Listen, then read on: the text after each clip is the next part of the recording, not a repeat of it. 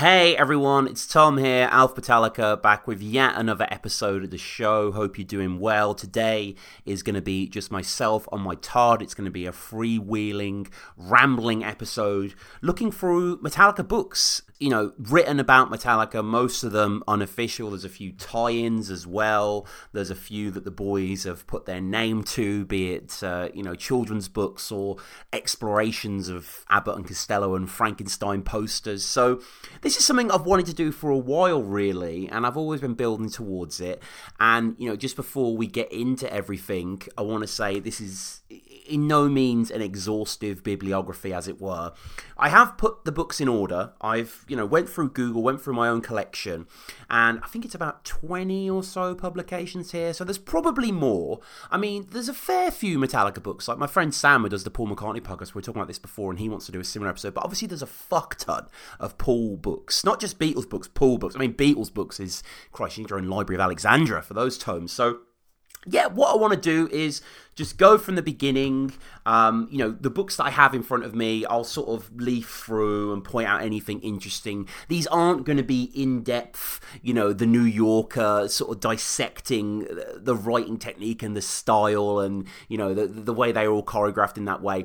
I'm just going to be giving my opinions on the books. In many cases, I haven't read a lot of these books. You know, we're going to get on to, for example, Frayed Ends of Metal, 1995. Second book we're going to talk about by Chris Crocker. I'm sure some of you may have read that book out there. So I'm just going to, you know, let you know who wrote it, let you know when it came out, what it's called, what it's about. Obviously, it's about Metallica, but what sort of aspect of Metallica it's about. Um, and I've tried to, with any of the books that I haven't read, find some reviews as well, or, or, or find something that puts it into some sort of context so you can appreciate uh, what's going on in the pages. You know, obviously, books are very important to the show uh, on the research aspect, especially when I was doing the original run of the songs. I would always go to you know my trusty copies of uh, Enter Night and Into the Black, etc. Rush to the indexes and see what sentence or two had been written about the song that I could shoehorn in, or perhaps uh, pilfer for my own inspired musings. So um, yeah, just before we get to today's list of books, of course, as always, if you enjoy the show and you want to give back to the show, there are many ways you can do that. You can support us over on Twitter. You can follow us at Metallica Pod. If you want to come on the show and discuss something, you know, it's great to hear from people. I'm you know getting emails fairly often. I am always looking for guests as well. Just had an email actually. Let me just read this email out because uh, I just thought it was quite interesting that uh, the the listener asked because uh, they just started listening to the show, I think, about a week ago or so.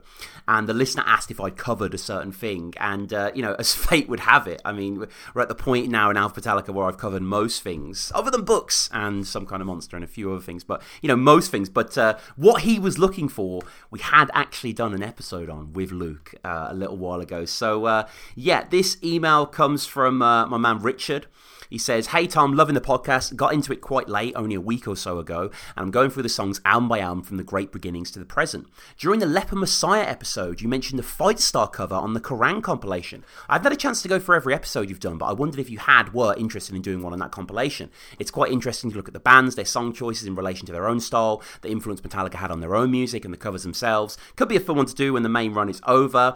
And uh, yeah, obviously, I let Rich know. Thanks, Rich, for getting in touch. Rich from Brighton. Uh, let him know that me and Luke did cover the Kerrang compilation. So for those unaware, this was the I guess it was yeah, it was 20th 20th anniversary. So Fightstar were on there. Fightstar is a band that all my British compadres are probably familiar with. Where Busted, who were like the kind of proto Jonas Brothers, although I think they wrote their own songs. Did the Jonas Brothers write their own songs? I mean, I don't care. They're better than Jonas Brothers anyway. Busted and Charlie, the the edgy one, you know, the uh, the, the Ron Nasty as it were. He went off formed his own post-hardcore band called Fightstar, and they covered Leper Messiah on that Kerrang compilation, and it's quite good. And Trivium are on there, and uh, Mastodon, and I can't remember who covers off the top of my head Disposable Heroes, but it's a real like guttural, like the way it's sung and the kind of scrapey guitar. I remember that version being really good. So, um, so, so yeah, lots of stuff. MetallicaPod is obviously the best way. The Twitter as well. Leave us a review on iTunes. Check out what people have been saying on iTunes. Please tell a friend about the show as well. I know there is the big boys over there overseas, Clinton Beneath and Metal Your podcast, and I love those guys dearly. Love going on the show. Love when they have them on here.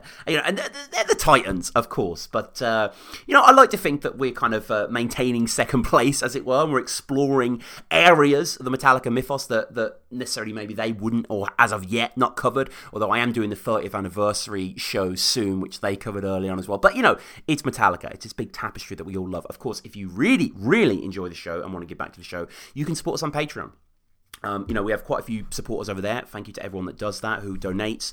And basically, that is premium access. So, episodes like this, or, you know, time me recording this, the Glastonbury episode just went live. That was on the Patreon for like a month or so before it drops on the main feed, and the compilation episodes and stuff like that. So, that's just, you know, my way of saying thank you, giving you first listen, first access to stuff like that. Uh, yeah, that's about it, really. Um, we did have a YouTube channel, it was taken down. I'm still fighting to get that back. So, uh, yeah, I guess I want to just reiterate if you want to come on the show, or if you want to correspond, or indeed, actually, I do want to hear from people on this episode, uh, metallicapod because have you read the books that I'm talking about? Or maybe you've read the books that I haven't read myself, or maybe there's books that I've missed, or, you know, maybe uh, there's certain chapters in histories of metal or music where Metallica are mentioned, or, you know, um, I know, for example, is it Stephen DeWitt? I think he, this guy did this book, How Music Got Free which is kind of the birth of the uh, of the MP3 and and Napster and LimeWire and all that stuff. And I remember there was a little bit of a section on Metallica in that as well. So um, let me know. You know, uh, it'd be cool maybe to do a follow up episode for this in the future where we cover books we haven't read, or you know, um, I can go back and do a bit more research or hear from you guys on the uh,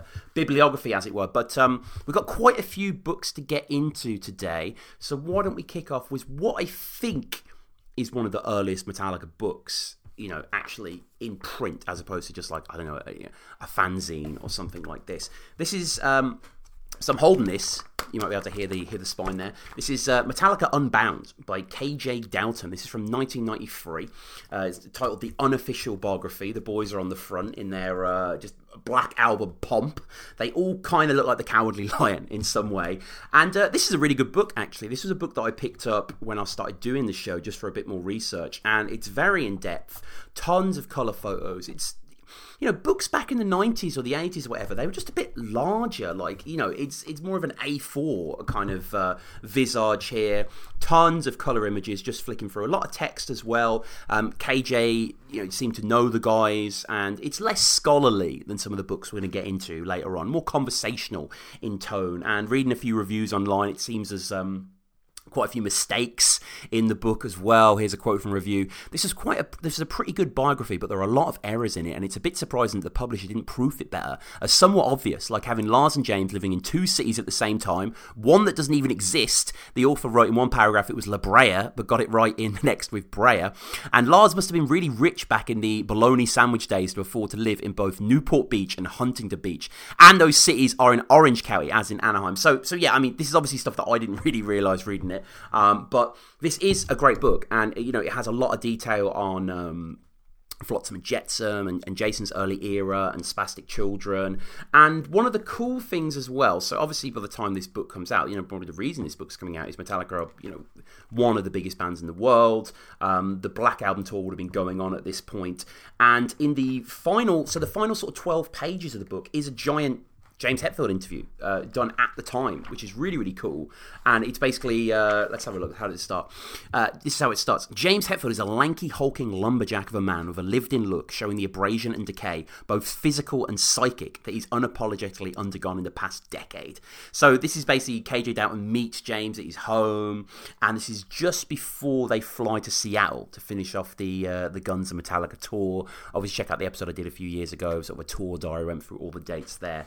But but um, yeah, this is a great interview. I mean, they speak a lot about being on the Monsters of Rock and. Um, He's asked, Did Metallica get along well with Van Halen? James says, Oh, yeah, they were partiers, no doubt. I couldn't believe how a band could be around that long and party hardcore like that. We were also on tour with Dokken. George and Don would be fighting all the fucking time. George is a strange character. He'd get drunk and throw his guitar at his roadie, fire him every day. I couldn't stand how he could treat someone like that.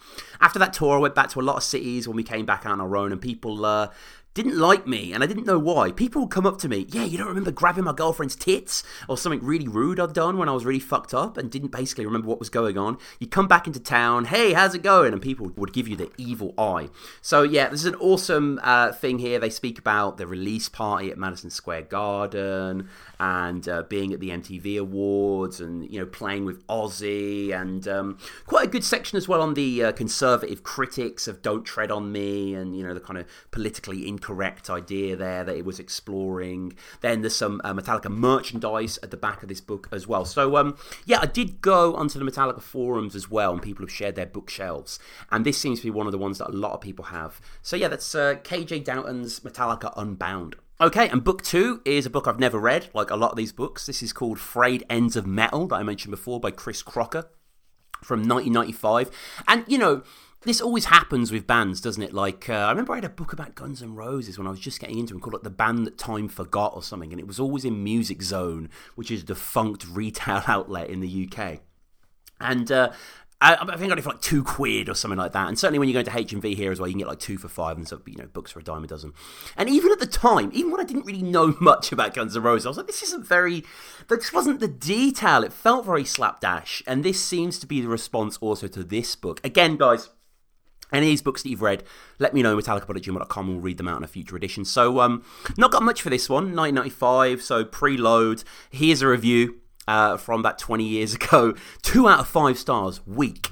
The writer, Chris Crocker, made no attempt to hide the fact that he never ever talked with Metallica's people. The book is entirely based on quotes from the band's members on rock magazines, fanzines, and MTV interviews. He did a good job linking these interviews, nothing more than that. He also made a ridiculously short introduction to rock to the rock scene at the time of Metallica's beginning. The overall result is a weird kind of biography. Even knowing that even knowing that it's unauthorized, he has a good writing style, no doubt, but the facts are well known and of course are all taken from other magazines.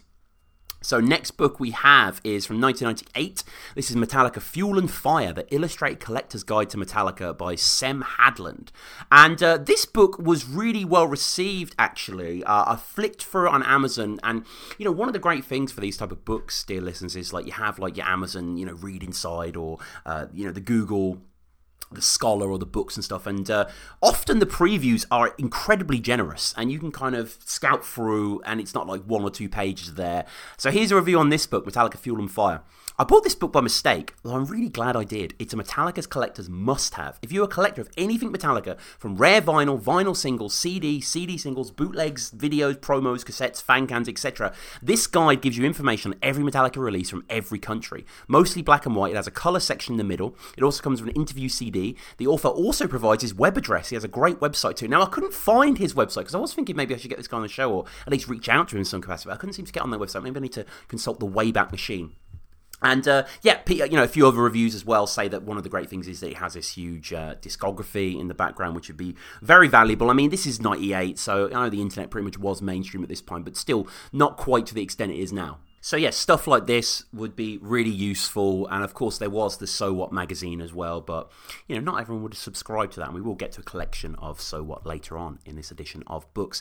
So the next book is a book. I mean, there seems to be a bit of a gap here. Again, I'm not like maybe I'm missing out some legendary books here on Metallica, but uh, I think I've covered most of them. So there seemed to be a bit of a gap here, and then we get into the post Saint Anger era, and there's just an explosion of books.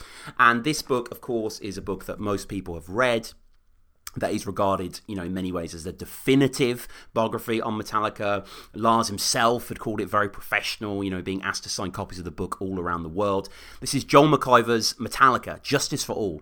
Now, this is Joel McIver's Justice for All: The Truth About Metallica, and this is a absolutely superb book. I was lucky enough to have Joel on the show about a year ago, and we spoke about the book. So let's just take a quick listen here. But uh, getting into the Metallica yeah. book, then, I mean, yeah. I'm I'm a huge fan, as I'm sure you are, of just musical biographies in general and biographers. Like I love yes, Barney. They're, they're, well done. I mean, I, I yeah. have my favourites. You mentioned Martin Popoff earlier. Yes, uh, who's a really good friend of mine and a, and a real example to me, actually. Yeah, he's um, amazing. So, yeah. So when you when you get someone like that, uh, sort of blazing the trail as Martin did, um, then you've got some big boots to fill. And the other um, uh, author whose work I've always admired is Mick Wall, who himself did a brilliant Metallica book some years mm-hmm. after mine. Um, and uh, actually, with I've just done a spent a year doing a podcast with him. Yes. Um, and uh, so, uh, so I guess if you want to talk about that book, then um, the reason why I did it was that there was no large format, proper sized book in 2003 when I thought of it um, that, that existed, which is amazing to think about now. They were already at the St. Anger era, and no one had done a, a proper big doorstop of a book.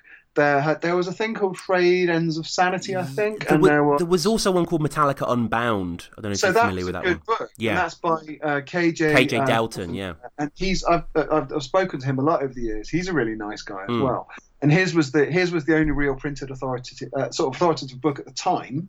Um, trying to think what else there was. There might there was a Metallica in their own words, you know, little Yeah. things like.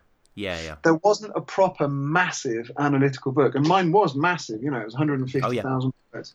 Um, and I, I had to sell this idea to Omnibus. I remember quite um, diligently, and they in the end they went for it. In 2004, no, wait, in 2002 I would have written it because um, I remember clearly because it came out in 03, because that's the year when my daughter Alice was born, Right. um, and the book is dedicated to her. So um, because she she arrived like a you know a, a week after it was finished or something like that, I had to really really uh, I had to really sort of hurry up, you know, Mhm. to get it done in time. Anyway, yeah. So uh, that was so. I guess in 2002 was when the deal was signed. So back then, yeah, there there just wasn't a book. So it was a case of isolating a, an opportunity looking for a market um, and doing the band justice as much as I possibly could uh, in an in an unauthorized book. Um, but people just lined up to be interviewed for it. Um, I think I did 100 interviews or something. Um, I, I got a hold of pretty much everybody. I'd already interviewed, um, I'm sure I'd interviewed Lars and James at that point. Um, so I could I could refer to those interviews that I had I had done with them. Um, Tom uh, Tom Gabriel Fischer, uh, then of Celtic Frost, or later of Celtic Frost, now of Triptykon, did an amazing foreword, Mhm. which was full of appreciation. Um, and that book came out really, really well. It came out so well, and it was a bestseller in a couple of territories, notably Finland, which is an incredibly heavy metal country. Yep. Um, and and did really, really well. Quickly sold fifty thousand copies in like twelve languages, and it's probably maxed out at this point, I would think.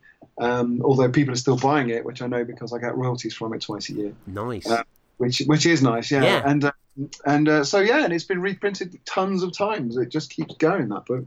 And and structurally, in, in terms Yeah. of writing a book like this, obviously you've done so many of them, so you probably have a method. Like, do you do it, you know, kind of straight through? Do you do multiple chapters at once? Do you keep coming back, adding quotes? Um, so this is non-fiction. So I try to do um, these biographies in chronological order. It doesn't have to be that way, um, and you can break up the chronology with various think pieces or think chapters, as I did with my Slayer book from a few years later. Right. Um, and you can be you can be thematic rather than chronological if you will, if you wish. I've done that a couple of times. Um, but with Metallica, the story was so big, and it was so important to as it was going to be the first big book on them, uh, to, to do it clearly and well, I decided just to tell the story from the beginning. Um, but I did throw in every now and then a chapter devoted to a popular myth about them, Yes. um, which seems a little bit shallow thinking now, but at the time it seemed to make sense. Um, it- it- not shallow, it seemed to overthink it a little bit, I think, now when I think about it. But nonetheless, the results were good. So I did a bit of investigating into Cliff's death, for example. Um, so the idea behind that was that uh, you know the received wisdom tells us that the bus skidded on black ice, um, and Cliff was thrown from the bus and died. And so I managed to who did I track down? I tracked down the first guy on the scene who was the photographer from the local newspaper, um, who photographed it, and he was adamant that there was no black ice, Hmm. um, which indicates that it must have been a, a malfunction of the bus or an error on the part of the driver. So I spoke to the person who employed that driver, and that was someone at Music for Nations. Um, who uh, was very helpful up to the point where I asked for the identity of the driver, and wisely, I guess, on his part, decided to stonewall me a bit there. And you know, it's so thorough and detailed in its research. Um, Joel had a background in journalism and has written a hell of a lot of books for a hell of a lot of people. And uh, you know, it's stacked. It goes from the earliest days, from Downey and before, and you know, chapter wise. It, it, was, re-released as well. The version that I've got is the updated edition uh, from 2009. But yeah, so it's basically just each chapter is before 1980, 1980 to 81, 81 to 82, etc., and goes through all the story of the boys. Uh, and you know what I like as well, splattered in between all of that are these the truth chapters. So we have the truth about thrash metal, the truth about Cliff Burton, the truth about Master of Puppets, Cliff's death, Load and Reload, Napster, and then finally the truth about Metallica as well. And you know, these are great because they just skewer so many of the myths and stereotypes. And, you know, some people have complained that Joel is perhaps uh, a little biased, but that's what you want to see with a biography. Obviously, you want to get all your facts in order, and he, he's done that completely. And he's interviewed so many people and, you know, really gone everywhere with it, you know, covered everything from uh, the Napster stuff to the St. Anger stuff to, you know, Death Magnetic and the new book. It's really unvarnished truth. But, you know, he does, uh, he, he, he sticks his oar as it were. And uh, I, I delighted in the load and reload chapters for obvious reasons. And uh, you know, he writes with real venom as well and, and, and real zeal. So uh, yeah, this, in my opinion, is probably the best. Metallica biography that I've read. Uh, there's a lot that are neck and neck that we're going to go through as we go through, but um, you know, real exhaustive in his research and kind of perfect for uh, fellow obsessives like ourselves. Okay, next up, also 2004, is a book that um, is our first official Metallica tie-in, as it were. This is So What? The Good, the Mad, and the Ugly, ed- edited by Steffan Chirazi. So, um, Stefan, obviously, you know, kind of the, the inside man, really, of Metallica and So What and all this sort of stuff. For people not aware, So What was Metallica's uh, official magazine that started in the Black Album era, and I think is still going in some form, but certainly its heyday was the first decade or so. And um, you know, me buying this really. So this is basically a compilation of all the best articles, and it's just got you know tons of stuff from all the magazines. And anyone that's read the magazine, it's not only the level of detail that's in there, but also just the level of design and intricacy. And I love the way the articles are put together. Like, you know, it's a throwback to an older era when the web page wasn't king, when HTML wasn't you know the be all and end all, when it was all about kind of organizing text and images and, and putting them forward into a kind of compelling way. And as you just as I'm flipped through in this now, you know, there is nothing mundane or rote about this. It is going just uh, yeah, it's kind of hard to put into words how well this is fashioned together. So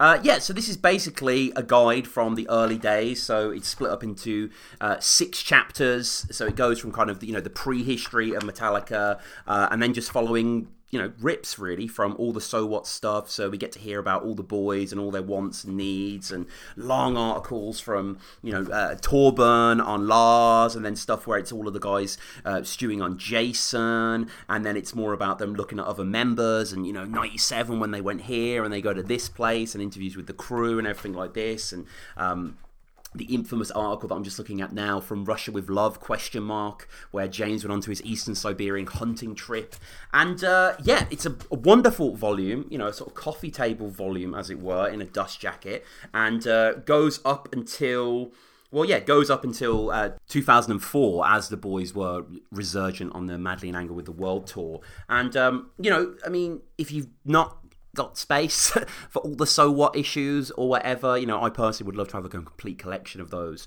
But this is a great kind of you know, introduction, a great illustrated chronicle of what makes that magazine so brilliant. So, uh, yeah, this is uh, So What? The Good, the Mad, and the Ugly by Steffan Chirazi. Following this, in 2005, uh, we have another official book. This is the Metallica This Monster Lives by Joel Berlinger and Greg Milner. This is the inside story of the hit film Metallica Some Kind of Monster. So, let's just look at the back. This official behind the scenes book reveals the stories that did not make the final cut, capturing the energy, uncertainty, and ultimate triumph of both the filming and Metallica's bid for survival. It shares intimate details of the band's struggles amid personnel changes of addiction, fatherhood, near total disintegration, and backlash from once loyal fans. One of the few witnesses to the intensive group sessions and numerous band meetings, Joel Berlinger's account of filming the band is the most honest and deeply probing book about Metallica or any rock band ever written. So, um, so yeah, this was an early book that I got when I was getting into the band you know when I was like 12 13 or something like that. And obviously yeah this is kind of a, a brilliant film diary incredibly detailed. Um, you know I remember reading it and feeling that a lot of it is kind of Joel grasping with because they'd done Blair Witch 2 Book of Shadows and it was a lot of him kind of dealing with the failure of that and, and, and looking inward in some certain ways. But still obviously there's tons of Metallica stuff. It's really well laid out as well lots of transcriptions of scenes that we never see uh, in the film at all, and not even in the bonus material. Lots of uh, just just looking to the creative process and interrogation of that. Uh, I love the end as well. So the end, the appendix has what's called the Oslo interview. So this was in December 2003. I travelled to Oslo, Norway, to let Metallica reflect on the last two and a half years of their lives spent under the glare of our cameras. Some kind of monster began and ended with Metallica's cooperation, so it seems only fitting to give them the last word. So yeah, this is a great long form chat at the end end. And, uh, you know, this quote from James as well. Obviously, these guys, you know, were famous for their documentaries. Uh, Bruce Sinofsky um, didn't co write this book. Obviously, Greg Milner, the film journalist, helped co write it. But um, the guys who directed Some Kind of Monster originally did Paradise Lost, uh, the child murders at Robin Hood Hills, which is about the West Memphis Three. And James references that. So this is the final thing in the whole book. James, you know, nobody thought this film would be the big deal that it is now. Yeah, starting off as some promotional TV commercial and then getting to this is great. And no one was murdered. They didn't have to be a murder for it to be a good documentary like your other ones. So, uh, James speaking truth to wisdom there. And, um, Again, guys, maybe I should have reread these books more closely to give you more detailed reviews. But as I say, this is more of an overview, uh, you know, just highlighting stuff that you might not be aware of. And this is certainly one that I'm going to put on my bedside table and go back through because it is just stacked, stuffed with so much detail, and um, you know I love the insight that it gives, and the cover as well. I don't know what the different editions are of, but uh, my cover from Robson Books, the imprint, is uh, the boys on stage just lit from above in this kind of you know halo of ire, if you will, and uh, you can see the stage as well, kind of darkened at the edge. Really, really powerful cover. So that's uh, Metallica. This monster lives.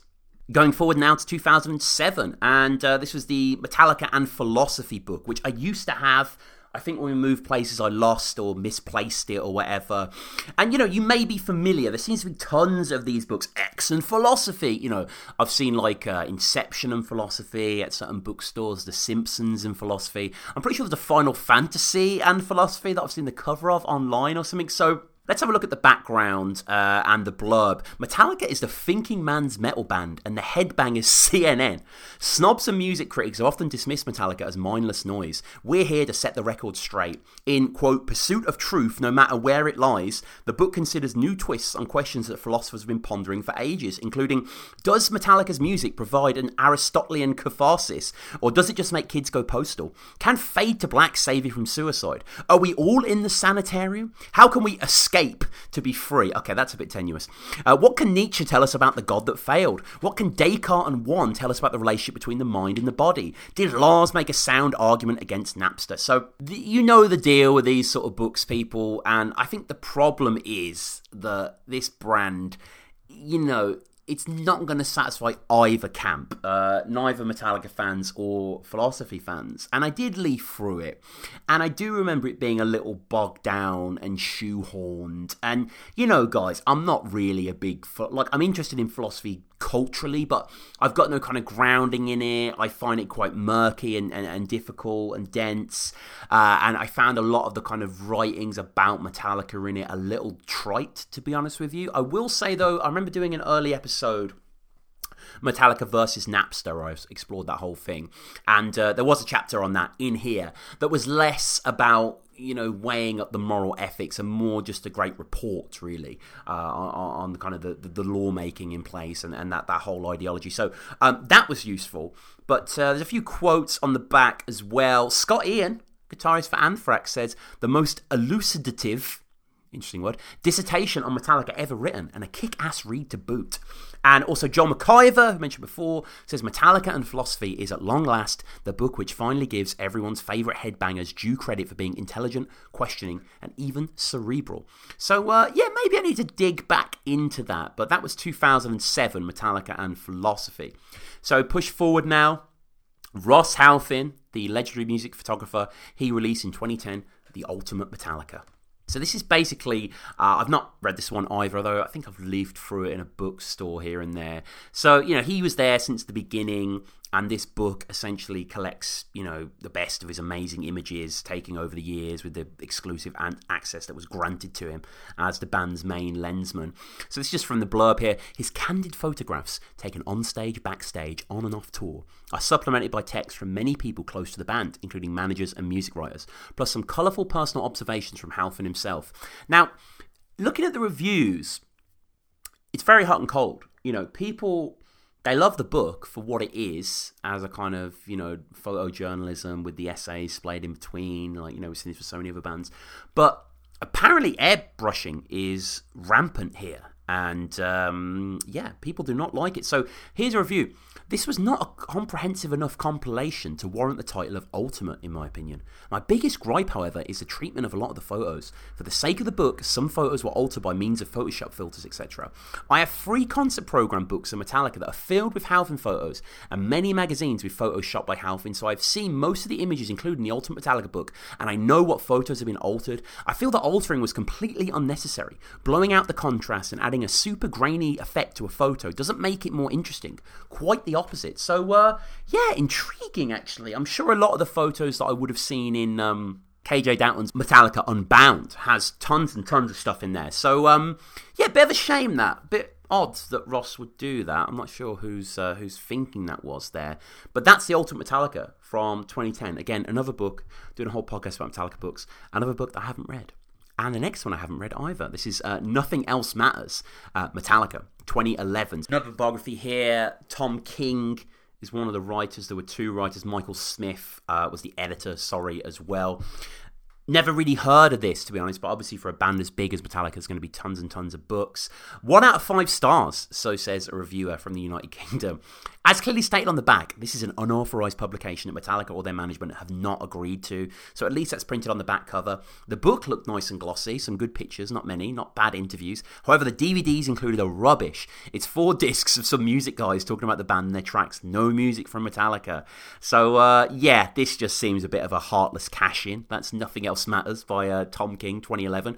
Also in 2011, of course, we have Murder in the Front Row. This uh, another kind of photojournalistic book here. Uh, this was recently turned into a documentary that I'm yet to see. This is a book by Brian Lew and Harold uh, Oimoen. I hope I'm saying that right. But uh, yeah, both of these guys. I think so. Brian was on Dean Delray. I'm sure a lot of you guys listen to Dean Delray. If you don't, he's kind of like a Joe Rogan of rock stars, if you will. Um, slightly different guys, but uh, he had Thrash January. He had Kirk on, and he had loads of people on. And in the past, had like Alex Skolnick on, and you know, tons of people, Slagel, etc. Um, so him and Brian Lew spoke about this, and you know I'm sure a lot of people will be familiar with this. Well, this is Murder in the Front Row. Shots from the Bay Area thrash metal epicenter. I mean, that just sounds so epic. So um, yeah, I was not actually ever read this book. Uh, I do want to get this. Actually, I do want to get my hands on this. But um, you know, like most things, it's on YouTube. So there are people on YouTube leafing through these tomes, and this is one of them. And, uh, you know, there's so many amazing shots in here Cliff's first rehearsal, the mini essays, full double page spreads, and action shots. Of course, it's not just about Metallica, but there's a lot of Metallica in there, Exodus, etc. There's, um, you know, uh, darker bands as well, like Death and Possessed. And there's even Kerry King, skinny, without tattoos, and with hair, which is probably the most terrifying thing. A very dark time. And postcards that the bands have been sent from around the world, and a thank you note from Dave Mustaine. And uh, yeah, this looks like absolutely terrific book that I certainly want to check out. But uh, yeah, if you're in the uh, in the market for something that um, you know is just going to really make you feel like you were you were headbanging there at Ruthie's or whatever, then uh, check out Murder in the Front Row. 2012 comes along, and we get a lot of big Metallica books in the following year, including Enter Night by Mick Wall. Mick Wall, who, you know, is kind of one of the de facto kind of Kerrang guys. This is an excellent biography. I mean, Mick he just seems to live and breathe for writing these rock biographies. And uh, oh, it looks like this was in 2010. Sorry, not 2012, but you know what I mean. It's only a few years after. So the edition I have is in 2012, but uh, 2010 is when this came out. Back there with uh, Ross Halfin's The Ultimate Photoshop Metallica. So uh, yeah, I love this book. I've got to say that um, I think it's really precisely written. Like you can tell that this guy was reading those, um, you know, journalistic uh, stables. And a lot of the interviews that are drawn from are stuff at the time and you can tell that he just has such a good relationship with the band and the people involved and he really knows his stuff. I will say some of his opinions are weird. He seems to be really against justice and seems to think that Harvest is boring, which I can't really conceive of. He certainly hates a lot of the same things I do in the later era, which gets uh, brownie points for me, Mick. But um, but but but yeah, regardless of that, just in terms of like you know putting the, putting the story together and putting all the pieces in order and all the details as well, this is a marvelous edition, and um, you know it's really this and Justice for All that I would kind of put there, you know, 1A, 1B kind of thing if you really want a Metallica biography. And uh, this edition as well, as the one that I'm holding, has been fully updated. So up until Death Magnetic. So I don't think any biography has actually updated themselves to the hardwired era. Maybe it would make more sense for the new album to come out or for them to return to touring, because then you would have the sort of you know James Rehab stuff as well, I suppose. But um, but yeah, Enter Night. I'm sure most of you seen this. Definitely worth picking up if you've not read it already. Okay, now this is a really surprising book. This is Too Much Horror Business by Kirk Hammett. So, as I'm sure everyone's aware, Kirk is a horror, you know, obsessive, film junkie, someone whose, you know, taste spirals all the way back from Nosferatu all the way up to you can, you know Ray Harryhausen and Abbott Costello and Frankenstein and all that sort of stuff. So yeah, this is a book of his collection. It's essentially kind of you know going into his house and seeing everything he has and all the masks and all the props and all the toys and all the associated merch and you know all the old posters that he has and all that sort of stuff and um you know, if you're a hardcore fan of this sort of stuff, of Kirk, of Metallica, then uh, you know it, it, it's a must buy. It's very expensive, mind. Again, on YouTube, there was someone leafing through it, so I did get a good look inside, and it was uh, great to see. But um, yeah, I popped onto eBay. No, sorry, I popped onto Amazon, Amazon UK, and there's a version for nine hundred pounds new. That was the only one available. Clearly, it was quite a small printing run. And then uh, someone on the Twitter at Metallica Pod actually let me know that on uh, eBay you can get it a bit cheaper, well, a lot cheaper for sixty quid. And you know, it's a cool book. It's um, you know, it's kind of split into two, no, sorry, split into three parts. So we obviously got our um, introduction, deemed from the Cave of the Unholy One, and then part one is movie posters and props. So each part begins with a conversation with Kirk and then the kind of sub chapters in there so it's like you know it goes from the uh, 1920s 1930s 40s 50s up and up and up. Uh, part two is toys and masks. Again we get a conversation and then we get the toys from the 60s 70s and the masks. And then part three is the artwork uh, associated with those movies and that whole culture. So um, yeah it's really cool actually. And uh, there was an exhibition that was touring and this was kind of tied into it. And uh, you know there's that famous shot I think it's from 1987 where he's sitting on the floor and he's surrounded by all his comic books and he's like Gundam Wing and all that sort of stuff. And they actually recreate that shot in the book, like modern, modernize it on the other page. And, uh, you know, it's beautifully put together, kind of like So What. It has that artisanal attention to detail. I mean, for me, I'm not necessarily a giant horror guy, but I am just a big pop culture guy, big film guy, I love toys as well.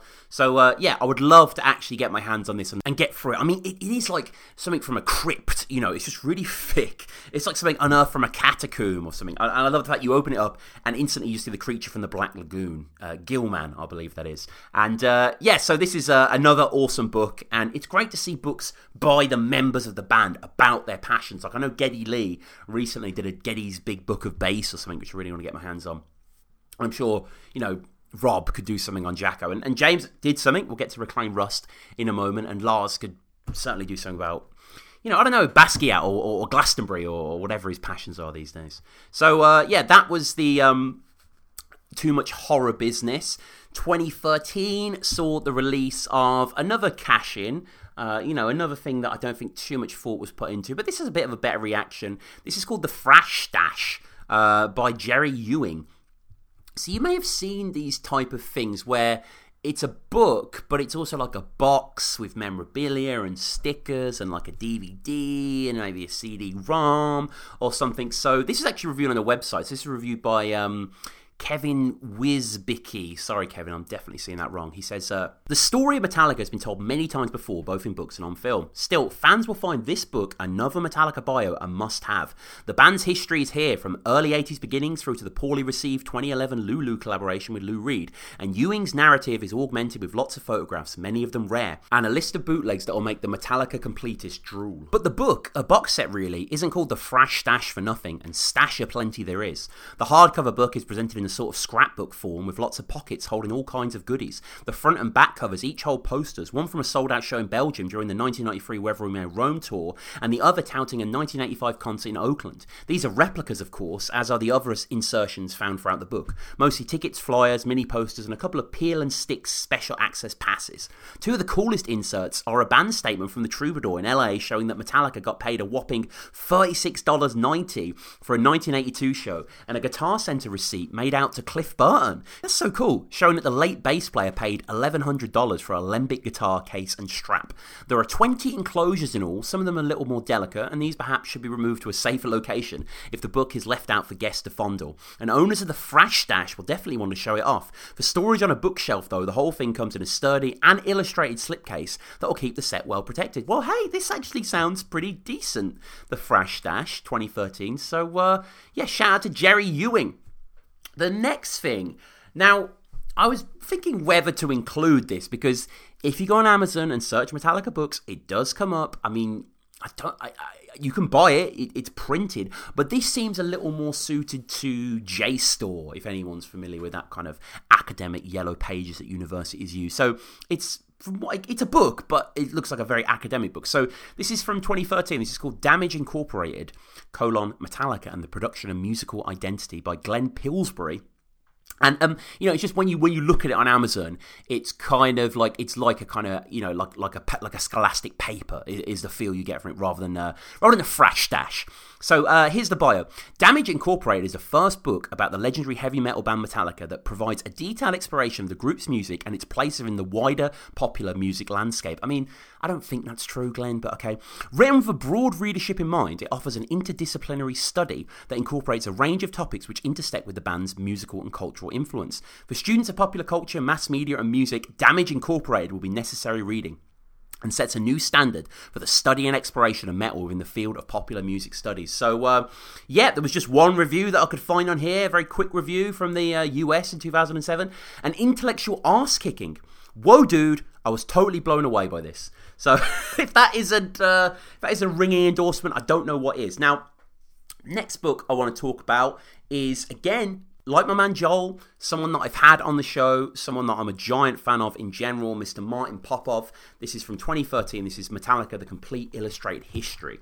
So this is, you know, people will be familiar with Martin, the Canadian uh, heavy metal journalist, rock journalist, someone who just has so many books about so many things and like he is a bit like me in the sense that he loves to write about individual songs when he does his kind of detailed biographies and stuff like that and the criticism and the feel and, and the movement and the composition and, and you know all that great stuff. But this is slightly different. This is the complete illustrated history. So you know all the albums get their own reviews and stuff like that but just in terms of of booty just in terms of the posters the shirts the images the backstage passes and just all the um, you know the liner notes on the on the rare singles and the adverts and newspapers and you know this is an absolutely mind blowing book. I adore this book, and I think just the the love that has gone into it. You know, there's even stuff on Metallica tribute bands I'm looking at, and albums, and all their covers, and all the stuff they wore, and you know where they've played, and you know going up until at the time, which was very very modern. So this is, I think, this is ends. Where does this end? This ends. Um, with them at Reading 2015. So, you know, still really, really up there. And uh, yeah, I just can't say enough good stuff about this book, really. Okay, and now we're getting into, you know, I remember these books coming out at the time. This was still before I did the podcast, but this was when I was, uh, you know, thinking about Metallica in, in, in different ways and getting back into the band. This is the two volume set by Paul Brannigan and Ian Winwood. So the initial volume is Birth School Metallica Death from 1983 to 1991 and the second volume is Into the Black, which was from 91 to 2014. Now, I do really like these, and again, I haven't gone back and read them. I'm just telling you what I felt at the time. I certainly didn't feel that these needed to be two volumes. I think that, you know, um, Enter Night and um, you know, Justice for All as well. They cover the same amount of time and they just do it in one volume. They don't necessarily need to sprawl it across these tracks. And I don't know whether it was quite as detailed as I needed to be in certain points, and it felt a little bit too postmodern, too getting strung up on the idea of Metallica. And the, I remember the I think the second volume opens with them talking about the Orion Festival and the losses they and the identity of the band, stuff like that. And you know, again. I haven't gone back, and I'm just kind of plucking one thing out the air to assume the rest. But um, these are still great, you know, ultra authoritative, witty and, and, and, well put together. And uh, it was great as well to uh, speak to Paul Brannigan about these books. So uh, let's go back and listen to that. From from an idea into Big Red, you know, two friends in a pub, to actually working on manuscripts. How how long did that take? Uh, far too long because of the, the way the way that we operate. But uh, I mean, I guess the, the, conversation, you know, was the initial thing, and then we put together a proposal, mm. and then I've got a, a, a, publishing agent who had set up the deals for the Dave Grohl book, so he went and approached the same people and people he knew, and there was there was an interest. There was you know like five or six different companies in the UK were interested in doing something, and um, I went with the same. We went with the same American company that I had done my Dave Grohl book and stuff. So it didn't that bit was all fun and games, and then the actual manuscript just took us forever for some reason. um, I guess we were constantly trying to add more bits to it, and yeah. yeah, whatever. I mean, I can't remember how long the actual whole process was from start to finish, but it should have been quicker. And I, I certainly our editors would have been a lot happier had it been quicker because they were pulling their hair out by the end of it, just saying, "Please, please, give us this book." Yeah. So, um, but yeah, we got there in the end. Mm-hmm. And was there any? I mean, you know, it's, it's a biography, so indicative of that is the idea of opinions. Your takes on things, you know, might be different from certain other takes. Did you ever clash? Did you ever sort of disagree, or? Um, there's there's albums that Ian likes better than I like. Mm-hmm. Uh, let's say, you know, I mean, I think we're both fairly solid on the on the first five albums. Sure, sure. Um, then I I actually got to. I mean, he, Ian's a big fan of Load mm-hmm. and I actually got to appreciate Load more the, in the um, in the sort of process. Uh, and then we're, we're sort of both on board for you know for the more recent albums. Uh, both of us reviewed Saint Anger uh, at the time. I, I, mm-hmm. reviewed it for Q magazine. He reviewed it for Kerrang, and he got you know he gets slightly embarrassed because he got overly excited about Saint Anger at the time. Right. In fact, he, he went to the studio. That interview you mentioned, they, where they played him back. He was one of the first people to hear Saint Anger in the studio, and Lars was sitting behind him. And Lars said, you know, what do you think? And Ian, you know, to his horror now says, I think it's about the best thing you've ever recorded. right. right. Uh, but it's it's easy to be enthusiastic when someone's playing you of course. something you've never heard before, and the band are sitting there staring at you mm. at the time. You know, it's easy to get carried away. Um, so yeah, there there, there are you know obviously we don't have a, a sort of a one mind on, on everything, but uh, the way I mean we both sort of both are writing went into the the album reviews, but I guess if there was an album that Ian felt more, whoever was, whichever was felt more strongly about the album in question, tended to be the one who focused a little more on writing it. Mm-hmm, mm-hmm. And we mentioned earlier Mick Wall, who gave the 5K review for Master of Puppets. Obviously, Mick, uh, legend, you know, Kerrang legend, outside of Kerrang, written written tons of books, including a book about James. Um, a little bit before you, did you ever sort of chat, you know, as kind of fellow employees, that sort of any any ideas against each other, or? Uh, no, I mean, I've I've spoken to Mick about other things, uh, and I've sort of commissioned Mick to write things in the past as well. Yeah. But no, I mean, you know, I I don't know Mick super well, but um, I'd sort of I knew obviously of him as a as a sort of legendary Kerrang writer, and when we had the magazine's 25th birthday celebrations, I made sure to invite him and a lot of the old classic, the old school writers who had, who had built Kerrang's reputation really mm-hmm. to to the party and stuff. But I didn't. Uh, we didn't like interview Mick for sure. the book or anything. I mean, obviously his his you know his Metallica book is really good as well as a lot of his books are. Um, but I think uh, maybe we felt with Mick's one that he again he focused uh, quite a lot on the years that he was in contact with the band. That was the sort of perhaps the predominant mm-hmm. weighting of his book in, in, those years, and I guess we wanted to try to maybe make it a bit more uh, extensive throughout the throughout the career rather than sort of you know going big on them up to the Black Album and then sort of oh, and then and then all this happened. You know, we kind of wanted to try and give equal weighting to all parts of their history. Yes, yeah, and I, I, I agree actually because I Into the Black was definitely the one I bought both of them at the same time, but I actually read Into the Black first just because I was quite familiar with their early days. You know, I just actually read Back to the Front, which I don't know if you've seen that. They're sort of the history of Master of Puppets era, that kind of yeah, uh, yeah, it's coffee cake. in front of me right now. Oh right, yeah, yeah, it's such a such a good book. Um, but I, I kind of I, I, I, was desiring really a kind of critical critiquing appreciation of that load era, the S and M, you know, the garage days, that sort of which which the book fulfills. I mean, I want to urge people listening, obviously, to, to pick up this book if you haven't before. It has been a constant companion, but it is what you want, you know. Um, so many interviews and really all the all the meltdowns, all the successes laid bare. So that is uh, Birth School, Metallica, Death, and Into the Black. Which um, I mean, really, if they're going to do like a, a future volume, perhaps just, just encompass it all in one. I'm from the Mark Lewisohn tune-in school of music criticism. Like I just like uh, you know a giant doorstop. So the next book, although I guess it's a graphic novel really, but they're books in my eyes, is uh, Nothing Else Matters. This is from 2014. This is by Jim McCarthy and Brian Williamson. Now, I wasn't familiar with this ever existing. So, yeah, this is the graphic history of Metallica told through comic books, told through artwork. I mean, there were Metallica comic books, weren't there, in the early 90s, a bit like Kiss, and I'm sure there were a lot more tie ins that they did with various other bands. But um, no, this is a full on, like, you know, going from the garage days, as it were, up until the modern days. And the artwork's decent. Uh, you can see sort of splatterings of it online and stuff. It's quite photorealistic. And uh, the man Joel McIver actually gives an intro here to the graphic novel saying, quote, The book's strength is that it takes these seismic shifts in Metallica's timeline, both good and otherwise, and translates them into visual form and gives us a new way of looking at this simultaneously awe-inspiring and infuriating band. Be very clear that this is not simply a pointless exercise in comic book hackery.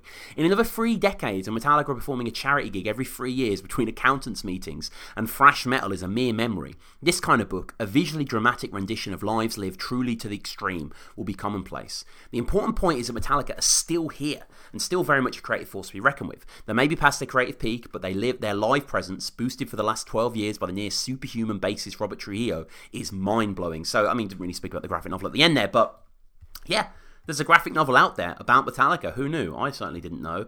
And the reviews are decent, actually, as well. The reviews are mostly in Spanish, but some of the English reviews seem to be talking about the illustrations, and uh, you know, that's a great way to tell the story. So yeah, there is a, uh, a graphic novel on Metallica out there. 2015. 2015 takes us into 33 and a third territory. Are you guys familiar with 33 and a third? So, this is a series of books. They're small, kind of pocket books. Each one's about an album. Each one is written by a music critic, and it's basically kind of, um, you know, going in depth on uh, the making of the record, the dramaturgy of the record, and also how it impacted the writer on their lives. And I've got to be honest with you, like, whenever I've tried to read one of these, I've always found them a little bit insular and snarky and, and, and not that educative. Um, you know, I had the one on Let It Be by Replacements, which is one of my all time favourite albums. And obviously, you guys know that I. You know, giant Tom Waits acolyte, and there was one written on Swordfishtrombones. And with both of them, there wasn't enough teeth sinking into the music and the studio craft, and there was too much about oh, I listened to this album over the summer, and you know, da da da, first girlfriend, etc. Look, I don't want to tar every single one with the same brush, uh, and by the sounds of it, this is not a bad version here. Um, but uh, yeah, so it's interesting nonetheless that because 33 and a third is kind of establishing or echoing the kind of modern music canon. So, of course, Metallica are in there. And this is a book by uh, David Masciotra. I hope I'm saying that right, David. Um, and uh, yeah, people are reviewing it well. You know, apparently it's well researched and it goes into the cultural impact um, let's have a look what it says in the blurb here. Uh, Masciotra takes the reader into the recording studio, giving them Metallica's account of how their most successful and famous record was born and learned to walk into every radio station and stadium stage around the world. Uh, not only talks to band about the making of the album, but also the stories that inspired the songs, da da da da da. Now, um, you know, I was looking through the reviews and thinking, okay, yeah, everyone's saying it's good, da da da, but is anyone going to have the same point as me? Is anyone going to find them a little bit too big for their britches, too highfalutin? And there was someone in the reviews quoting something ridiculous from 33 and the third. So apparently, this is said Quote, Hammett's guitar is right there with him, like a snake charmer of the spirit with his six strings. Okay, not bad so far. He's summoning the emotional avidity and complexity of the song. The second verse performs an autopsy of Kierkegaard's allegorical corpse. What? I mean, look, we've, we've taken that out of context. Maybe that's a profound description of. Um, I wonder what he's talking about there. Maybe. I've got a feeling it might be Kierkegaard's allegorical corpse. I don't even want to get into those waters. Let us know at metallicapod if you've read 33 and a third and you can uh, clarify that. So, uh, yeah, loads of other books still to come.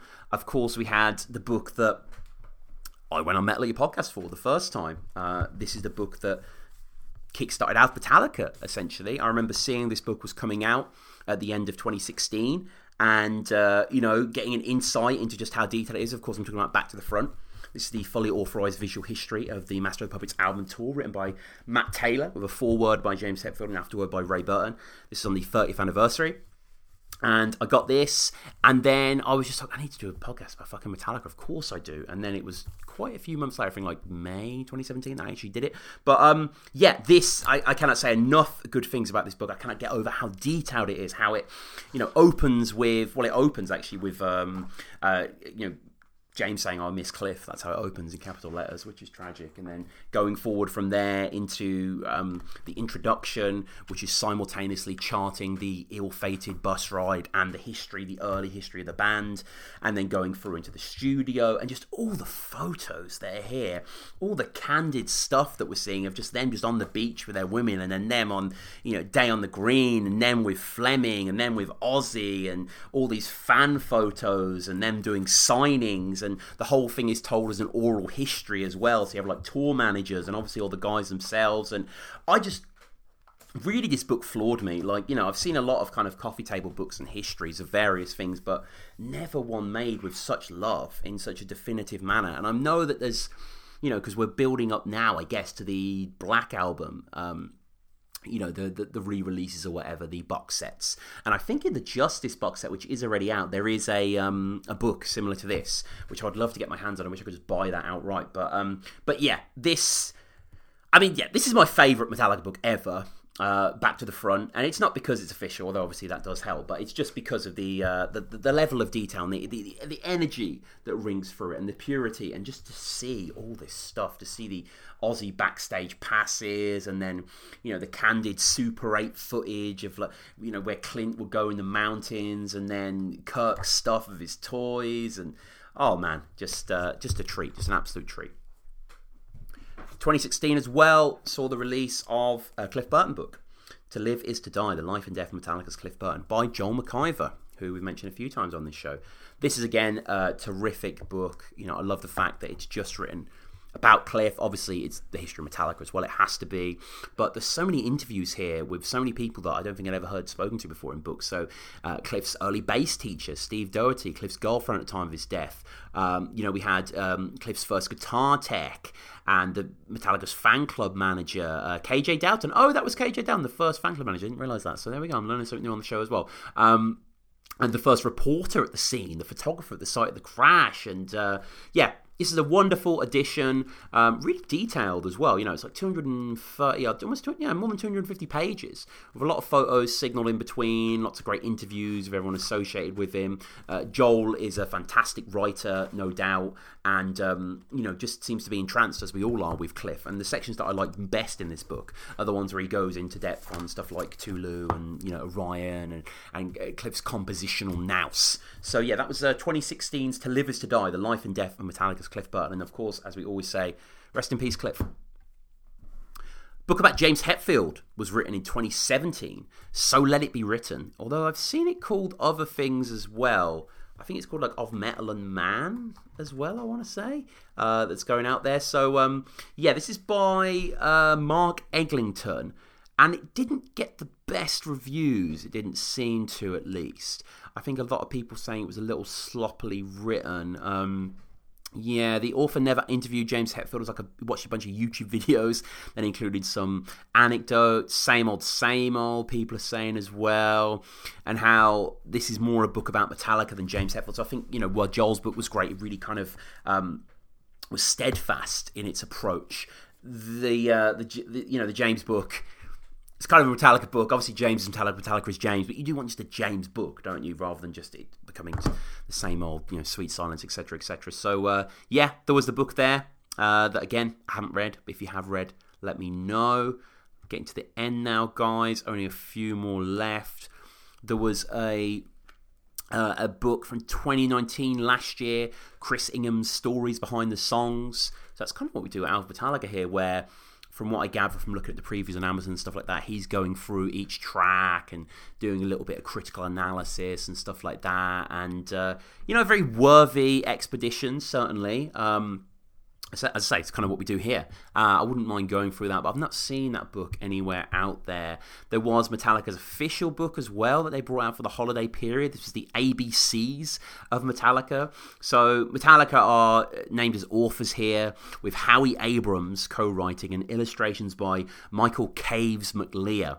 Now, uh, I haven't actually seen this book in the wild, but I think this book is absolutely brilliant in the sense that it kind of just transplants uh, Metallica's humour and style into a more infantile mode without sacrificing anything. So, uh, looking here, you know, you have the A, B, C, D, etc., etc.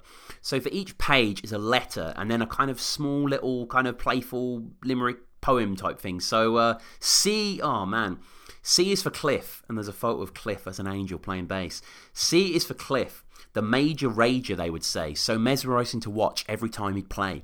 Dressed in denim from head to toe, often with a Misfits tee, and a wild mane of red hair, flying around for all to see. He played his bass like a master. His music was a gift to all. Among the greatest musicians in history, Cliff Burton will forever stand tall.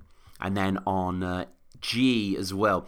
G is for Garage Days. Now, this is accompanied by a really cool cartoony photo of Thin Lizzy with Eric Bell at the back there, Phil up front, Scott Gorham and Eric Robertson there. And uh, G is for Garage Days, Metallica's humblest time, practicing for hours and hours to make sure their act would shine. They started playing songs by British bands, and American ones certainly. There were even two from Ireland Sweet Savage and Thin Lizzy. Is Thin Lizzy and certainly? Yeah, kind of was. Some of the other groups were Killing Joke, Mercyful Fate, and Budgie Indeed, Queen, Bob Seger, Anti Nowhere League, and Nick Cave and the Bad Seeds. I mean, I don't know if little Johnny would want this read to him at night time, but uh, I still love the idea, and the execution seems terrific, and the ratings are amazing as well. Just yeah, people are uh, besotted with this, and quite rightly so. What else do we have here? I think that might be the end, really. Oh no, we've got a few more. So there's a book by Malcolm Dome uh, who's another Kerrang journalist, and you often see him as a talking head in a lot of these kind of fresh documentaries and stuff. Seems like a really uh, intelligent, insightful dude. He did a stories behind the songs kind of book, maybe with Mick Wall actually. I can't remember what it's called, but I used to have that, and that again would just take each track and do like a paragraph or something like that. So that was there, and of course we have a book coming out soon. Uh, Reclaimed Rust. This is coming out September 1st this year, 2020. It's going to be hardcover. Reclaimed Rust, the four wheeled creations of James Hetfield. James Hetfield, Metallica's frontman, opens up his garage for an exclusive tour of the highlights of his incredible collection of restored and customized classic cars. Millions know James as the frontman of Metallica, but the acclaimed singer songwriter has enjoyed another lifelong passion restoring and customizing classic cars into magnificent pieces of automotive art. From cars such as the skyscraper to the Aquarius and the Black Pearl, James Hetfield's collection of beautifully reimagined classic automobiles is truly stunning. For the first time, Hetfield is opening up his garage and inviting readers to dive under the hood of some of these internationally lauded classics. Featuring dynamic, specially commissioned photography of the cars and insight from Hetfield into their creation, the book is a unique opportunity to learn about the Metallica frontman's passion for creating bespoke classic cars. So, uh, yeah, I think there was something at the Petersen Automotive Museum in LA and James did that round table, that fireside chat, whatever, which is his first rehab thing, uh, which was great to see. And you can see um, all of that on YouTube as well. I think the guy who filmed that was on um, Your Podcast, had an awesome interview with Clint as well. Go listen to that. So, um, so yeah, I mean, you know, like all these exhibitions, inevitably you get these kind of catalogue tie-ins, but because it's James, it's a little more interesting. I would like to leaf through this. You know, maybe I'll torrent a PDF of this. I don't think I'll buy a. I have no interest in cars personally, and especially like the kind of art that James makes for these cars doesn't I mean, yeah, doesn't really intrigue me in any way. But I would like to read the introduction. I would like to just you know have a flick through. So uh, that's something to look forward to And that pretty much brings us to the end of our exploration of Metallica books. There are going to be loads of books that I've missed. There are going to be uh, loads of things that I've probably uh, misquoted or misattributed or whatever uh, in, in, my recollective thoughts uh, because it's been a while since I read any of these books, to be honest with you. But this has been fun. As I say, this has been a kind of freewheeling, you know, open thing. I've not really put too many notes together apart from kind of the ordering and stuff like that. So do let me know metallicapod any of these books that you read what are your favorite books? What are your least favorite books? What do you think of those books? What are your best passages from those books?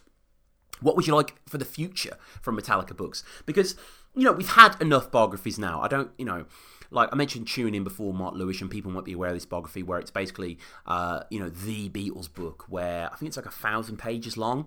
Uh, it's going to be three volumes, and it's you know, very small text as well, very he- heavily annotated, and lots of footnotes. And it's a thousand pages long, and it ends. The first book ends. We're still waiting for volume two when they've just recorded a debut album. So it you know it takes like hundred pages of just kind of them being kids. Da, da, da, I don't really think we need that for Metallica, and I don't think Metallica are the sort of band that you know, like the Beatles, maybe just has that much to get into. I think the story's been told. I would like to see an autobiography or two. You know, I I, I don't think we'd ever hear a James one. I don't think Kirk either or Rob, but Lars. If someone's going to do uh, you know, uh, some sort of memoir, if someone's going to do a really open, uh, just uh, something that you know interrogates the soul, someone that dips into his own diaries, and I, I, I would love, I would absolutely love to do that and uh, do that. Yeah, I'd love to co-write that with you, Lars, but I'm sure Joel is uh, first on the list there. But no, something like that would be cool. And um, you know, just to let you guys know as well, I have mentioned this before on the show. There will eventually, probably, definitely, maybe be an Alpha Metallica book. Um, it would take a lot of work to do, but I would like to transcribe every episode.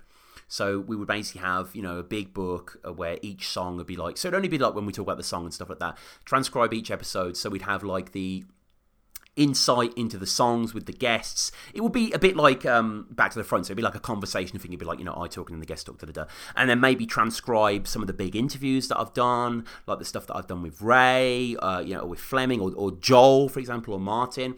And um, maybe transcribe some of the top tens that we've done, or the reviews, or the, or the looks into the, you know, when the boys have guested on other records, or uh, when we looked, me and Dave looked at Metal Massacre Volume 1 and all those sort of things. Like, I would like to do something like that. The problem is, it just takes so long. Like, I have on the Patreon put up a few pages of transcriptions and the reaction's been good but just to do like one song takes hours and hours so just to kind of you know to say that that would take 160 of those things would, would be a long time and then it's like if you do it and no one really cares and no one buys it is it worth it and then should you be doing it for that reason anyway but I don't know. I'm rambling at the end of this episode because I've had no one to tell me to shut up. So uh, this has been a joy.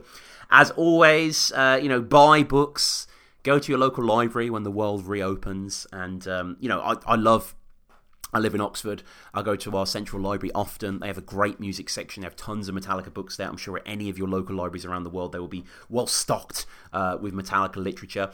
So, yeah, this has been Tom.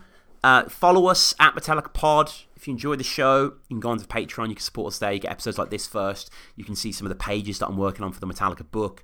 Uh, the next episode that I'm working towards, I'm going to record in about a week or so after this coming out. Uh, ah,